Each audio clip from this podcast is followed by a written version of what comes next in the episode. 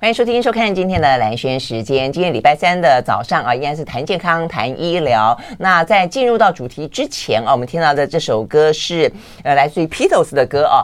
呃，为什么突然间播 Beatles 的歌呢？因为我我前几天突然之间呃在一家呃可以听现场演奏的叫做。叫做 Music Corner，他要搬家之前，我特别去听了王志平唱歌哦，他唱了好多好多 Beatles 的歌哦，突然之间就哇回味无穷，所以呢，我今天就特别挑了一首呢跟我年纪一样大的 Beatles 的歌来跟大家分享一下哦，这首歌很好听啊，叫做 Blackbird，我想很多人应该也会知道啦哦。那呃，大家对 Beatles 的歌各有爱好，我想呃这首歌希望可以勾起大家的回忆。那么如果没有听过的话呢，也就好好享受这样的旋律啊。好，那我们今天呢现场邀请到的。呢，呃，是我们要聊跟心脏有关的话题哦，所以邀请到是非常知名的，呃，星光医院的主治医师啊，这个心脏内科的主治医师洪慧峰医师到我们的现场来，洪医师早，早，大家早。嗯，我其实一般来讲，如果手上有书，对，跟大家呃在视频上面会秀一下这个书，但是很不好意思，这个书的书皮被我给扒掉了，读的太认真了，啊，但至少有读，读的很认真，从头到尾都有读。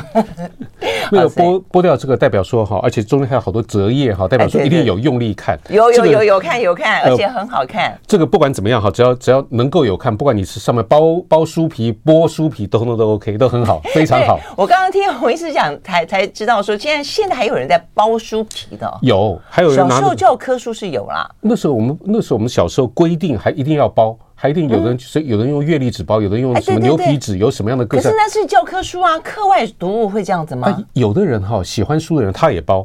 那现在后来还有透明的，所以我我看到很多那个我我我有很多读者哈，嗯，他有的人拿透明的。把它包起来，有的人还拿那种古时候的那种那种月历纸，然后拿来包。哎，对对对对对。现在那时候都是自己包嘛，那现在目前好像也不太会包了。但是现在有啊，我在外面有在卖那种很漂亮的书封，有布的啦，透明的啦，哦，各式各样的。OK，好，所以呢，呃，重点是要跟大家讲的有看，而且呢很好看啊。那很好看的原因在于，一般我们都会直接聊到呃，就是真正的内容嘛啊。但是我觉得这一次可以跟大家聊聊这本书的原因在于说，因为它跟一般我们读到的医生写书不太一样。这一次洪医师他用了非常非常多的诊间当中的对话，就他跟病患之间之间的对话，甚至呢，这个病人可能是你的老病人了，所以呢，这个病人的故事哦也会在这个书里面呈现。所以这是一个比较不一样的方法。呃，因为我我这是呃已经好几本了哈。嗯。那前面有一本呢哈，我那个人家那个那时候编。那个编辑哈就笑我说，那是用左脑写的，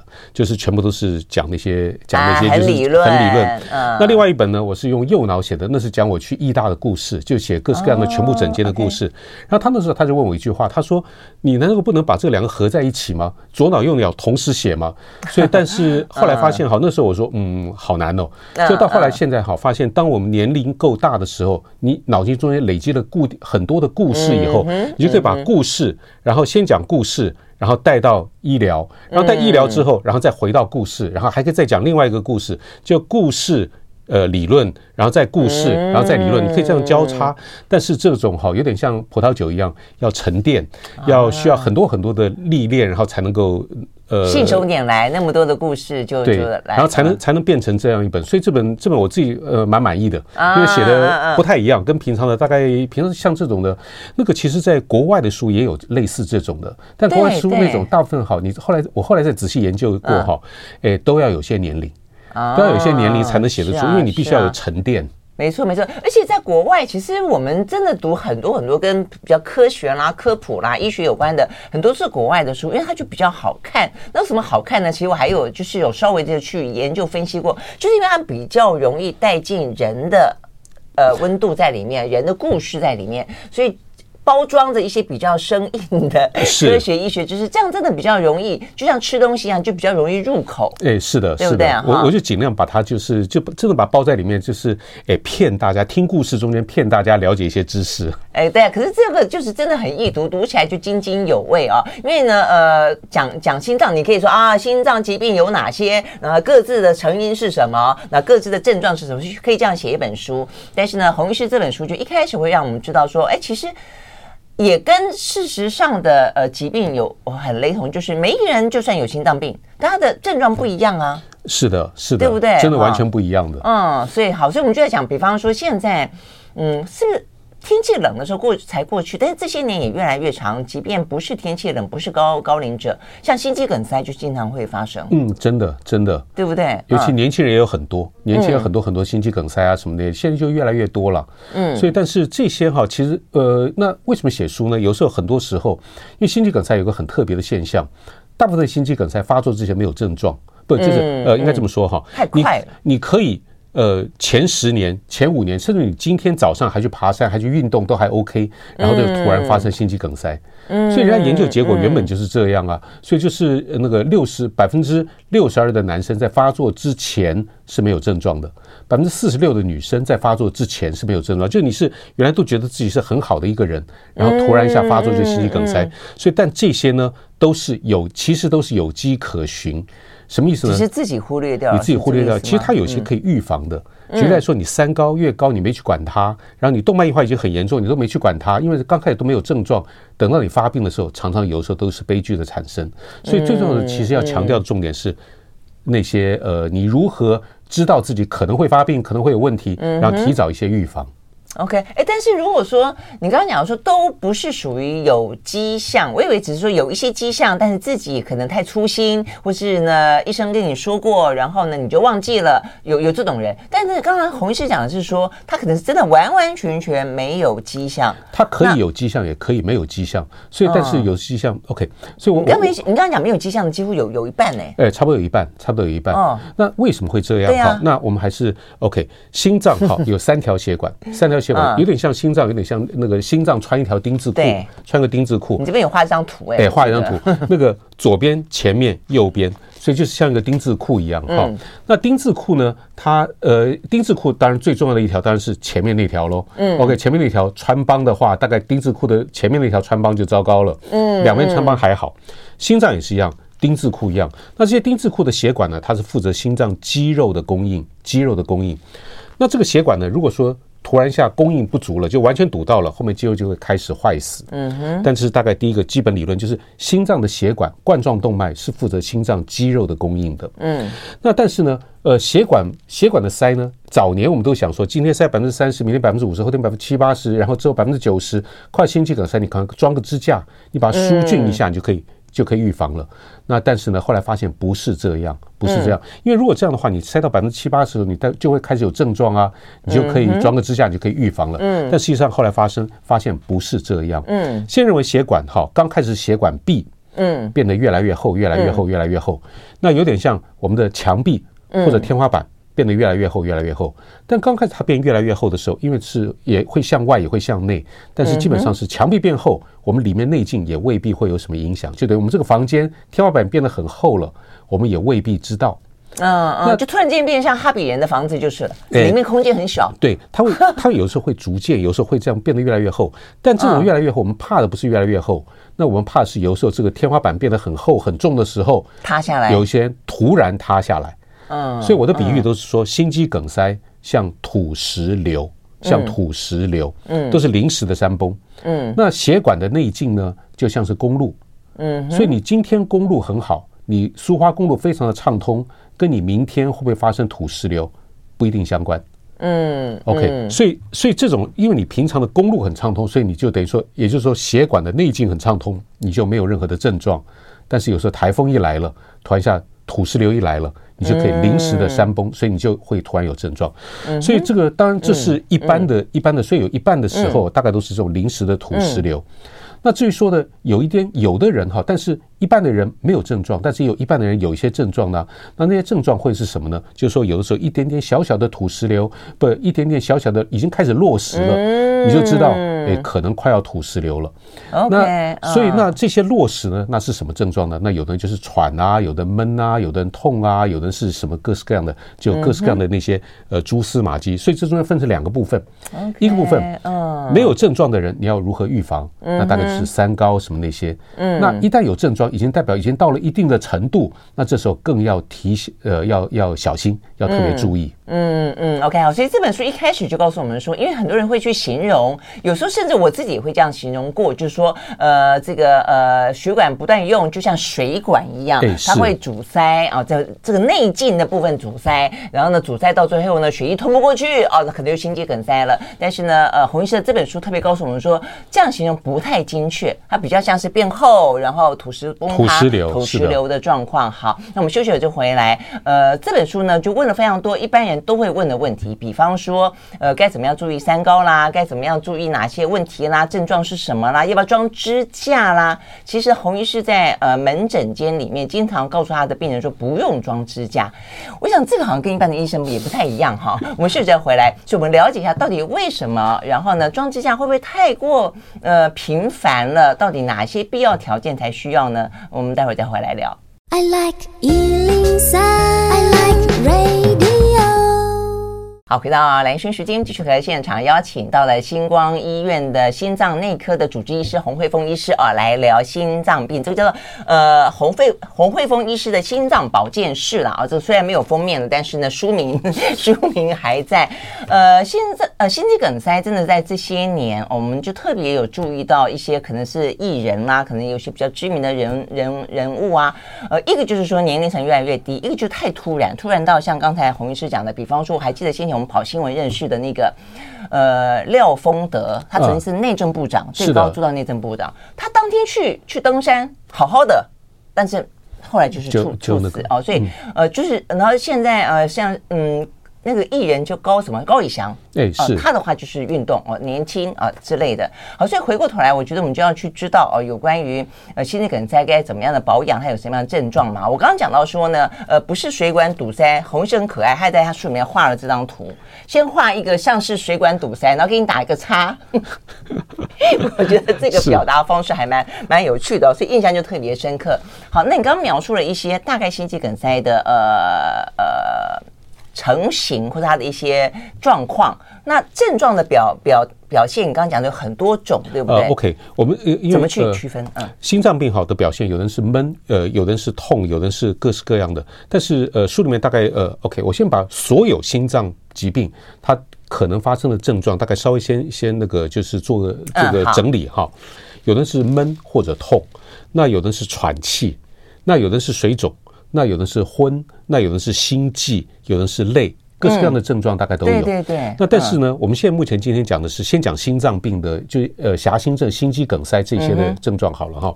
我们这些你刚刚讲描述这些症状是不管哪一种心脏疾病，大概都表现在这些症状上面，呃、是这个意思吗？呃、嗯呃，你看我呃呃呃了半天哈。OK 好，应该这么说哈。举例来说，像喘，嗯，那心脏病会喘，但喘未必是心脏病。嗯，对。OK，那像呃心脏病的呃就是哪些病疾病会喘呢？心脏不好会喘，嗯，肺不好也会喘，嗯，那贫血也会喘，嗯，太胖了会喘，太瘦了也会喘。脑神经衰弱也会喘，欠缺运动也会喘，肌少症也会喘。嗯，所以它大概有一大堆的问题。我们大概当然我们还有一些别的一些像什么呃代谢性的什么酸中毒啊，呼吸性碱中毒，还有一大堆。嗯，但是这些喘每个都会喘，但是你如何中间分出来谁到底是谁？嗯嗯，那比较能够光从症状就可以稍微区分一点的，我们从胸口闷或胸口痛来这个讲。一般都说对嘛啊？对，胸口胸口。那其实胸口闷或胸口痛，有时候我们还可以用用手势。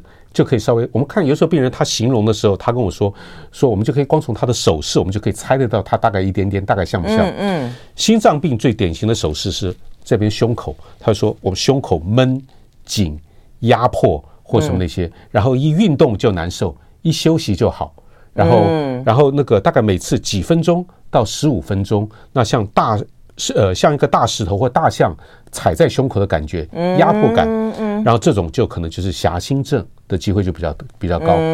那还有人的手势呢？他有点像西斯呃西斯捧心，大概就这样。哎，对，西斯捧心，但是 捧有点像是这样，那这样就不知道他怎么捧的，好像有点，那就不晓得了。然后对，就不晓得。那有有有这种症状吗？像是要捧着他？有的人哈，他会他会这样，有的是这样捧着这样。那如果说他的手哈都是比的这样，或者有的时候他比在左胸哈，都比在左胸，然后那然后他的他痛的位置哈都没有过中间正中线，然后手。手一动就会难受，手一放下来就会比较舒服，或者有哪个点摸到特别痛，特别痛，那可能是肌肉痛。OK，为为什么呢？因为发现西施可能是肌肉痛，哎，也说不定，说不定，因为他不是在晚沙还是什么那些，说不定他搬了重物或怎样。没错没错，OK，洗衣服洗的太太认真了。哎，对，说不定是那个，因为为什么它的它的有几个特色，就是说哈，这种特色就是说，如果你外面摸到会痛的话，大概通常你可以试试看，用什么沙龙帕斯顽皮软膏啊，或一些止痛药，你看有没有改善。如果有改善的话，有时候就会想象中就比较像是心脏的痛，因为为什么？心脏像一个国王。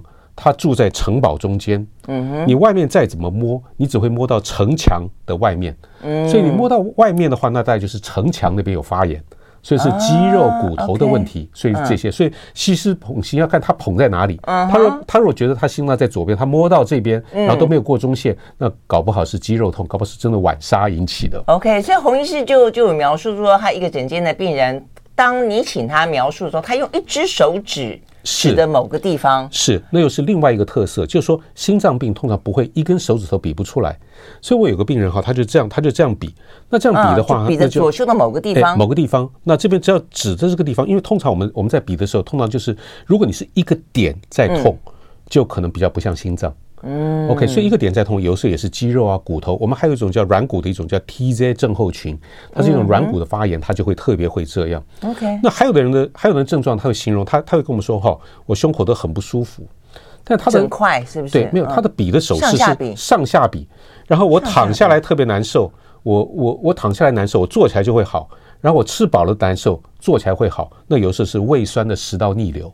哦，这也是一个现在人很常有的症状，胃食道逆流，因为他也会觉得这个附近痛。对，因为他的难受，因为他的比的手势是上下，因为上下心脏常常是前后。当然，它也可以到下巴，也可以到到耳朵。但是如果说你跟我比的这样，如果你手势是这样比的话，常代表的意思，有时候你是会上下会跑，就那个逆流的的的状态。对，它是逆流的状态，所以有的时候像这种，那个它就是就是可能是比较像胃酸的食道逆流，嗯、就有有点从从胃上来，所以它会有这个上来的跟下去的感觉。是的，是这个意思。那还有人还会手比在这边一下，他就咻一下，瞬间那就是神经。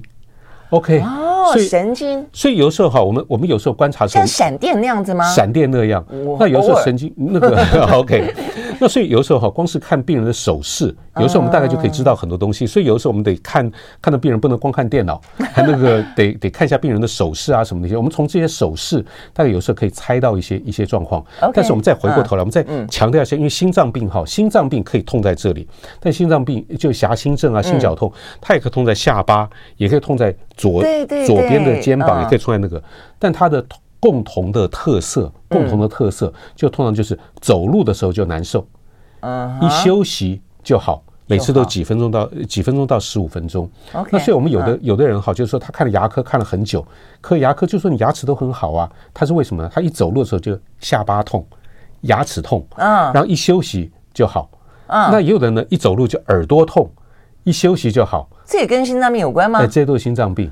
哇，OK，我们休息再回来哦。所以我觉得这是一个呃，刚才描述的是一种嗯，痛感是怎么个痛法，然后呢，可能是一点的，呃，是一闪的，是一片的，但是还有一个就是部位，为什么会从胸？你就好像心脏就在胸啊？为什么有有人说是后背痛，有人说是左肩痛，有人说是耳朵痛？我们休息，马上回来。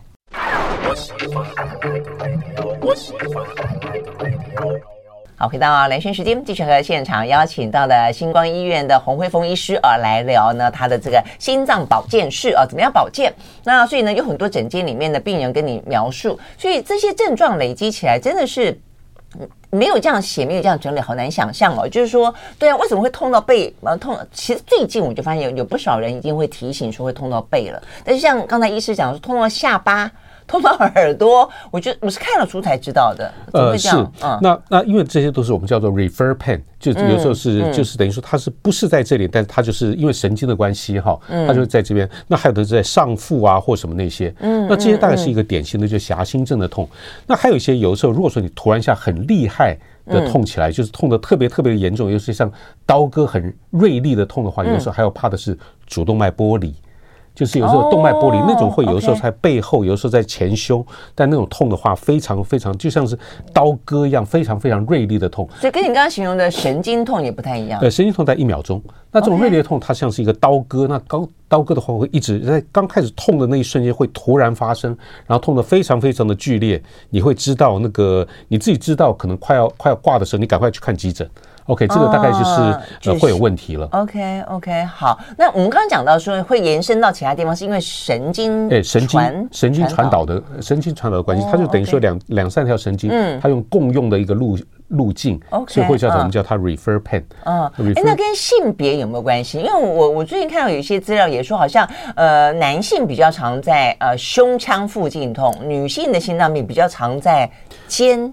呃，女性女性还有的时候，它是以喘或什么那些东西，因为女生的心脏病跟男生有点不太一样。对对，我觉得这要特别提醒。那个女生哈，她的呃第一件事大概就是因为女性荷尔蒙的关系，所以女生得病的时间大概比男生晚了十年。嗯，所以他年纪比较大，就更年期有关。哎，对，跟更年期有关。更年期以后，心脏病的机会就狭狭心症、冠冠心症这些的心脏病的机会大概就会才会出现。嗯，那男生在四十五岁左右就已经开始逐渐就越来越多了。那第二件事呢，还有跟荷尔蒙有关，所以女生的症状常常跟男生就就不太一样。嗯，那常常更常见的状况，有的男性是胸胸闷胸痛，女生有时候更常见是一喘。嗯，或者以那个就是以喘或者什么一些其他的症状，累是不是？呃，累。我看你的病人有描述他很累，对，累又是另外一个很很困难的一个、啊、一个题目。常常觉得很累啊。啊，对啊，那那个哈，所以像像他们之前哈，还有一个就是呃，之前大概呃有有。有有一篇研究，就是我刚刚前面讲的哈，百分之六十二的男生在发作之前没症状，嗯，百分之四十六的女生在发作之前没症状，嗯，可是后来呢，大概到了二呃呃，大概二十年前，然后又说真的吗？真的是这样吗？那个这好像也说不太过去，所以他们就后来就另外做个研究，嗯，他就研究呢，他又找了很多很多的那些已经发作心肌梗塞的女生，然后来问他是不是发作之前真的没症状，结果呢，他们就说哦。把这个东西，然后去调查了之后，就发现也不是女生没症状，她真的都有症状，百分之九十都有症状。但是什么样的症状呢？有的人哈是说在发作之前几个礼拜都很累，有的人是会喘，有的人是睡不好。那那但是现在反过来，那现在目前呃，各位各位听众，你你累吗？那你你你睡得好吗？那这些是你要代表要心脏病要发作了吗？所以有时候他那个哈那个症状太普遍，太普遍，所以你还是很难说是它到底是什么。但是就是因为女生的症状，它不是典型的胸口闷啊，有时候只是喘，那有时候只是一个就是累，所以有时候你真的很难区分说到底什么是什么。但是最重要的一个关键，我想最重要的一个关键就是最好可以的话是每个人最好养成规则运动的习惯。嗯，那为什么养成运动的习惯？第一个好处就是规则运动的时候，心脏就是呃心脏病比较不会犯。那第二个更重要的好处就回到我们回回应到我们刚刚的呃题目，你如何知道自己心脏可能快要发病了？就是说，如果你原来的运动的体能都是这样很好，比如说你跑十圈都没问题，突然一下你现在目前跑了三圈就出状况了，就觉得体力怎么那么差，或者会怎么那么喘，或者那么闷会痛，嗯，那这就代表说不对了。赶快看心脏科，赶快来来找医生。嗯嗯，所以变成运动这个可以做一个衡量的标准，就是以前可以跑十个圈，现在可能跑七圈、跑三圈，就知道说啊，可能要注意。是的，它呢就是每天的测试。哦，我看你那边讲到一个很好玩啊，说一个累的病人告诉你说，哦，他这个形容也还蛮蛮呃蛮我这样蛮蛮灵活的，蛮活灵活现的。他用台语说，对不对？最近几个月武魂没退。萌萌喵喵，我觉得有这种有这种病人这样的形容自己的心脏。哦，我那个因为好，我我的病例跟别人的病例不太一样。我的病例好，病人跟我讲台语，我就写台语；病人跟我讲国语，我就写。写啊？呃，就就就就是就这样写，萌萌喵喵。那个那个，就像我们我们唱卡拉 OK，不是马口昂，好那个目眶红，你就这样写啊？那就反正他怎么写，我们大概就是我我不是用罗马拼音的那种那种拼法，我就直接用用那个用中文就直接带带那个，所以台语就写台语。因为哈，为什么会有这些故事哈？因为当时哈，我我当时以前的病例。都写写英文的，对啊，多半的医生都这样子啊，对，都是这样。但是那像像台语如果说杂杂，嗯，那我你会怎么写？那杂杂，前那还有胸口胸口杂杂，那就是 hincam 杂杂，那我就上面写 chest tightness，chest tightness，嗯嗯。那还有人跟我说绑绑绑绑的，嗯嗯，那我也是 tightness，但是绑绑的跟杂杂的不太一样，对不对？不太一样，跟啧啧也不太一样啊。啧啧那糟糟的就有点像胃酸逆流的感觉哦。OK，还有缩掉哎，缩到的感觉，那好像又更更像，更像更像心脏病。心脏病。那杂杂杂杂的，就好像不是那么典型，但是闷闷的绑绑的。就有点就有点像，但是这些呢，我们写成英文的话，那个那个，我想你很难，你很难描述每个每个的，像啧啧，我到现在目前我也不知道英文要怎么写，所以到后来哈，就变成我我我这上面，因为我试着要把病人的说的内容全部通通写上去，就发现哈。病人的病人的那个好那个形容词五花八门，非常非常有趣。所以这中间哈，这本书也是中间就是这几十年哈，大概从病人身上学到的他们他们的形容词，他们的各式各样的故事，所以就是就才会变成这这种比较比较奇怪跟其他人不太一样的书。但是我觉得也因为这样的一个不同的形容，然后呢，医师把它整理过来之后，我们自己就会知道说哦，原来其实这些形容是有意义的。就当我这样形容，我们自己不知道什么意思，但医生听起来就知道说哦。这个比较偏胃食道逆流，那个比较偏神经痛，那个比较偏胸呃心脏，所以它可能不止从部位去判断，从痛的感觉去判判断，从我们的形容词，现在看了这个书也大概可以知道怎么判断。怎么休息了再回来。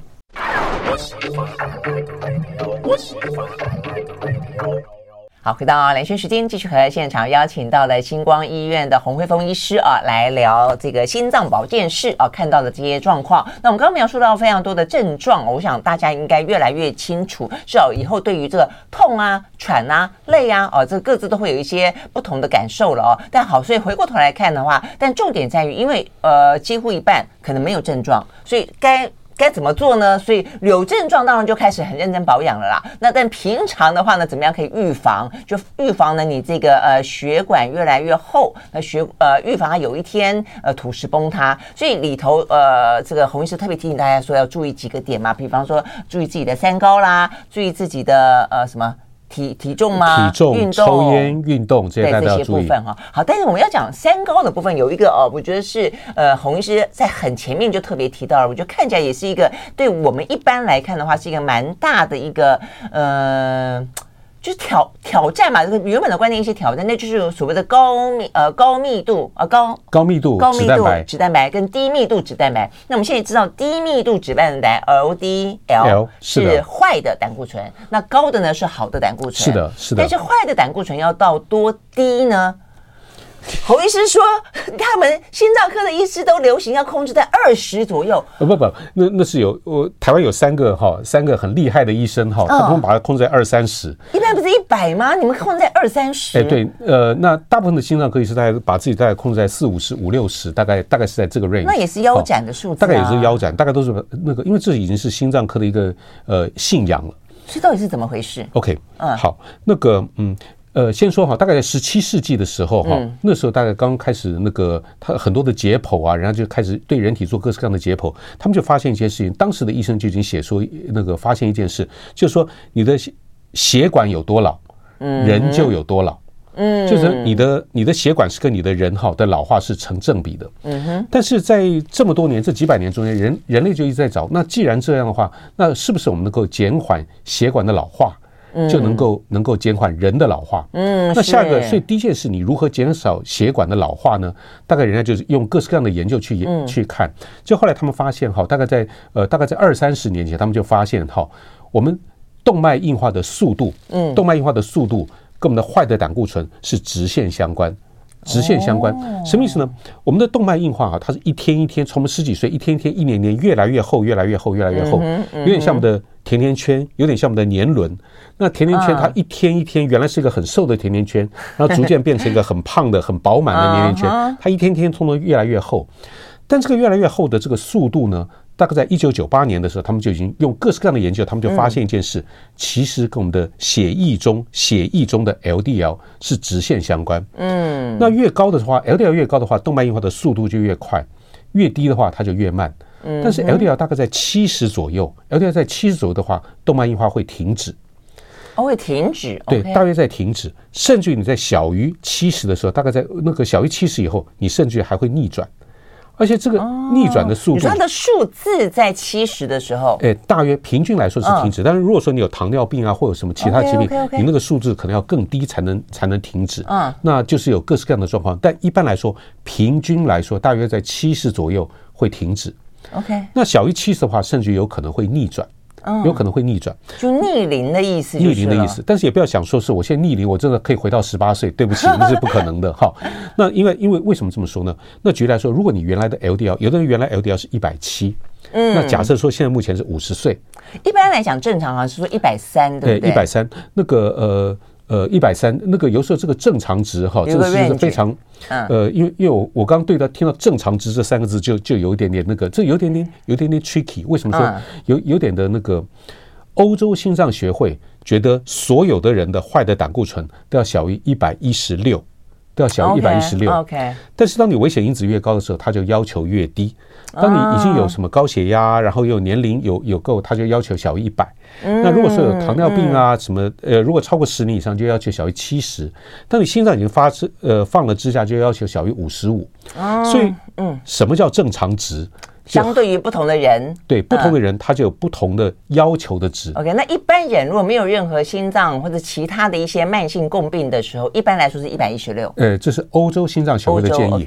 但是台湾心脏协会的建议呢，他就又又再分了。如果说什么东西都没有呢，那一百九；还有什么东西一百六、一百三。但是问题是，那那是呃，但是 对于。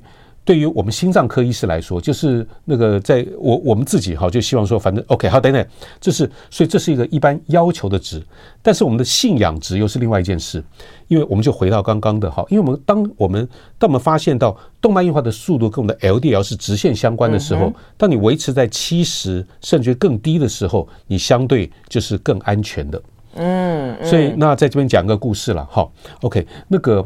有呃，去年三月的时候，大概有次心脏医学会，那时候我是后面的主持人，然后他那是主持人，然后在上面演讲的医生哈，叫做江承恩教授，台北荣总江承恩教授，他是北荣名医啊，对，那个北荣的教授，他一年大概三百多场演讲，平均一天一场以上的演讲，哇，OK，然后那个年轻医生有人叫他做江神。OK 啊，OK，哇，到那么厉害。然后他他就在上面讲说，Eugene Brownwood，那 Eugene Brownwood 是谁呢？是那个他讲的是美国的一个另外一个名医，他是现在目前九十三岁。我当年考心脏科专科医师考的是他写的课本这么厚。那现在年轻医生呢，考的也是他的课本，但是是变成两倍厚。那但是他是叫做呃被誉为现代美国心脏学之父。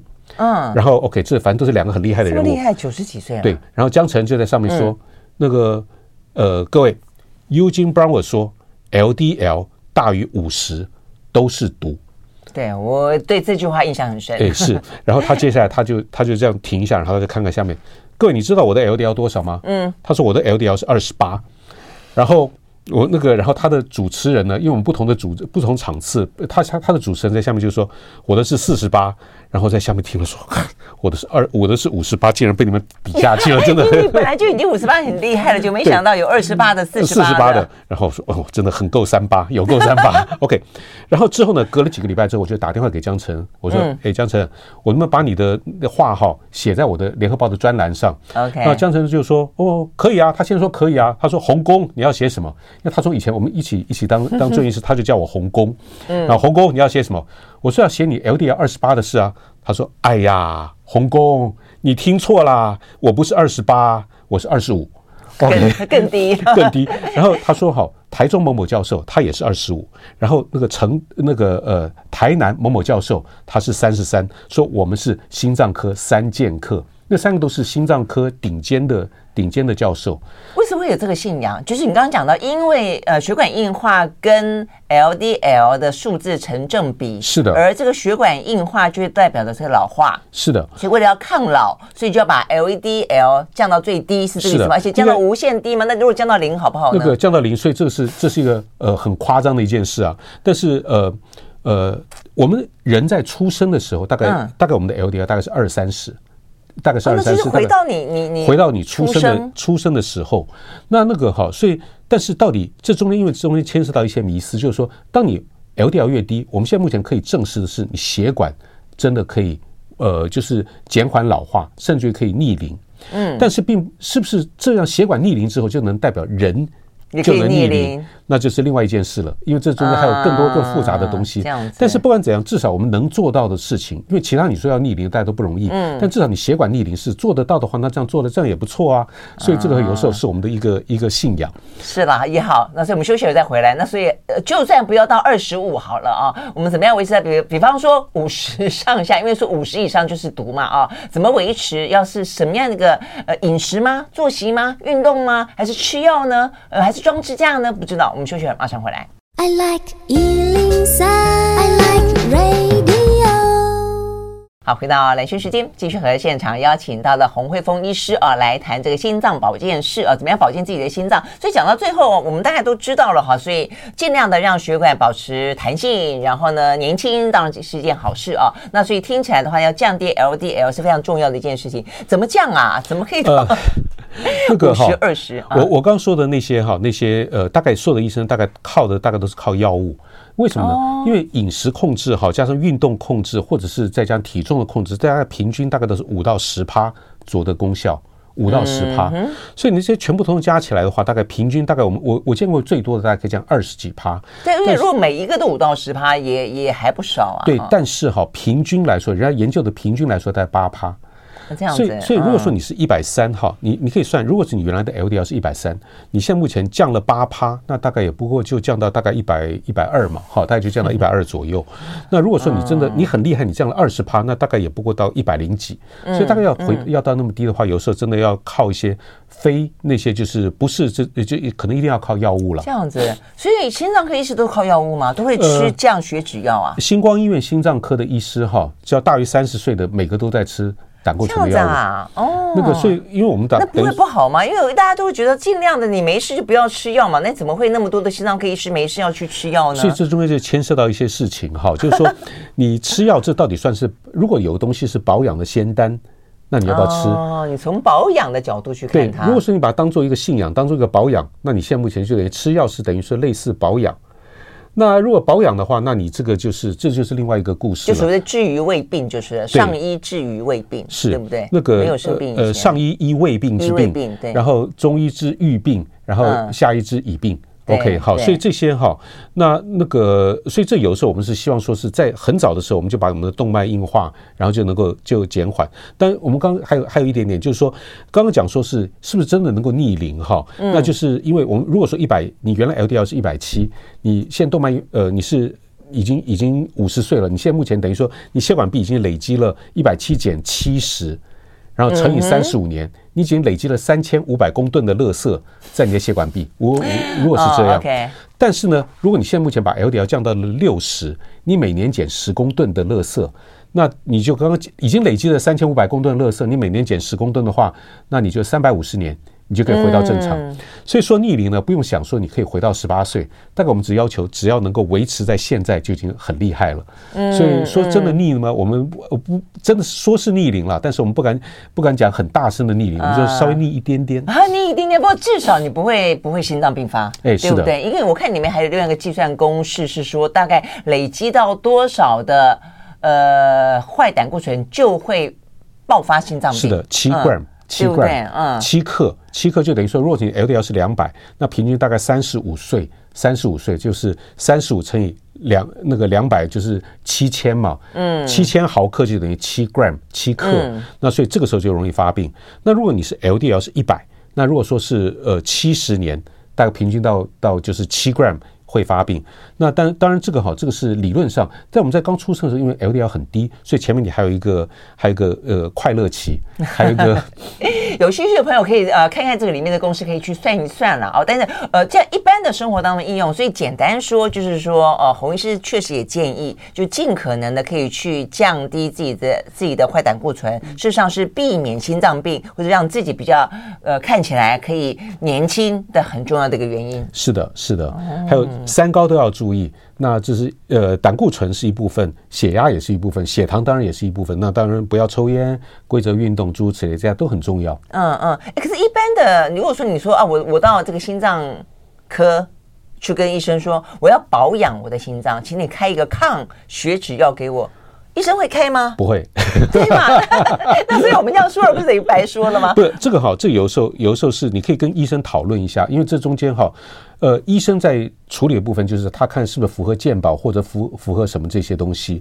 那那如果心脏科医师，也许有的心脏科医师也许会开给你自费吃，因为自费吃，因为毕竟所有的药物毕竟还是有它的一定的一定的局限。那还有一些，它毕竟你都还是要冒一些风险，什么冒一些风险？大概有一趴的肝功能异常，然后还有大概呃大概还有三三四趴的肌肉酸痛，大概血糖也会稍微升高一点，这是一个代价。所以这是大概不是所有的东西都没有代价，都是有代价的。嗯哼，嗯哼。但是心脏科医师事实上是是比较 take 这个这个 take 这个 risk。那心脏科医师是比较积极的，是比较积极的。所以所以你要看你的 对，所以你要看你自己的那个。你如果看一般科的或看加医科的，我相信大概全。呃，全所有科别的医生最积极的就是心脏科医师，真的吗？但真的有效就是了。就是如果要你建议，呃，要我建议的话，我我会这么说哈。那个就是你看我们怎么做，我们我们自己如果说是，如果说我的我的我我信仰的东西我自己没有在做的话，那这样可能就是可能会有些争议。那如果说我跟着做的话，有时候只是 follow me 跟我来，那那只是这样的意思了。OK OK 好，所以听起来就有各个方式啦。我们刚刚讲说，呃，降血脂药，或是运动，或是饮食，或是减重等等都是啊。哎，那现在呃，因为我才刚刚做完今年，我相信有些人呃他会很认真去计算这个什么好胆固醇跟坏胆固醇，这两可不可以抵消？呃，不行。这个好的胆固醇哈，他们最近有些有很多研究，大概在二三十年来，因为以前都发现，在观察性的研究发现，好的胆固醇越高，我们心脏病的就会越低。对，所以到后来呢，他们就有各式各样的研究，他们试着去升高好的胆固醇。嗯，试着升高好的胆固醇，结果发现哈，心脏病没有降。嗯，所以然后可是坏的胆固醇，不管你怎么样把它试着把它降下来，你心脏病的机会都会降。所以到后来，现在我们的大概一个结论大概是说，LDL 坏的胆固醇是致病因子。是致病因子，它的有多高，它就引起那个。那然后 HDL 呢？好的胆固醇呢？它是相关因子。相关因子是什么意思？你可以用观察它的它的变化，但是你不能去改变它，然后来改变你的疾病。所以所以有时候我们有时候看到 HDL 哈，突然一下低下来的时候，我们就会说，哎，你是不是最近没有运动啊，还是什么东西？他说，嗯，好，那个是有时候你可以观察它的变化，然后来做一些。但是我们现在已经呃呃，就是呃，医学界已经不追求你去改变 HDL。然后来改变我们的疾病。靠拉高你的好胆固醇，其实并没有办法去影响你越来越多的坏胆固醇，是这个意思？是的，是的，是这个意思。嗯嗯。那如果说一边很低，一边高，也还不错。哎，对，是这个意思。OK，好，所以呢，相关跟这个心脏病啊，这个就是非常的啊深入浅出的一些，而且真的是很实用的一些资讯啊，都在这个洪慧峰医师的这本新书当中。有兴趣的朋友可以去看一看。今天非常谢谢洪医师到我们的现场来喽，谢谢，谢谢，谢谢。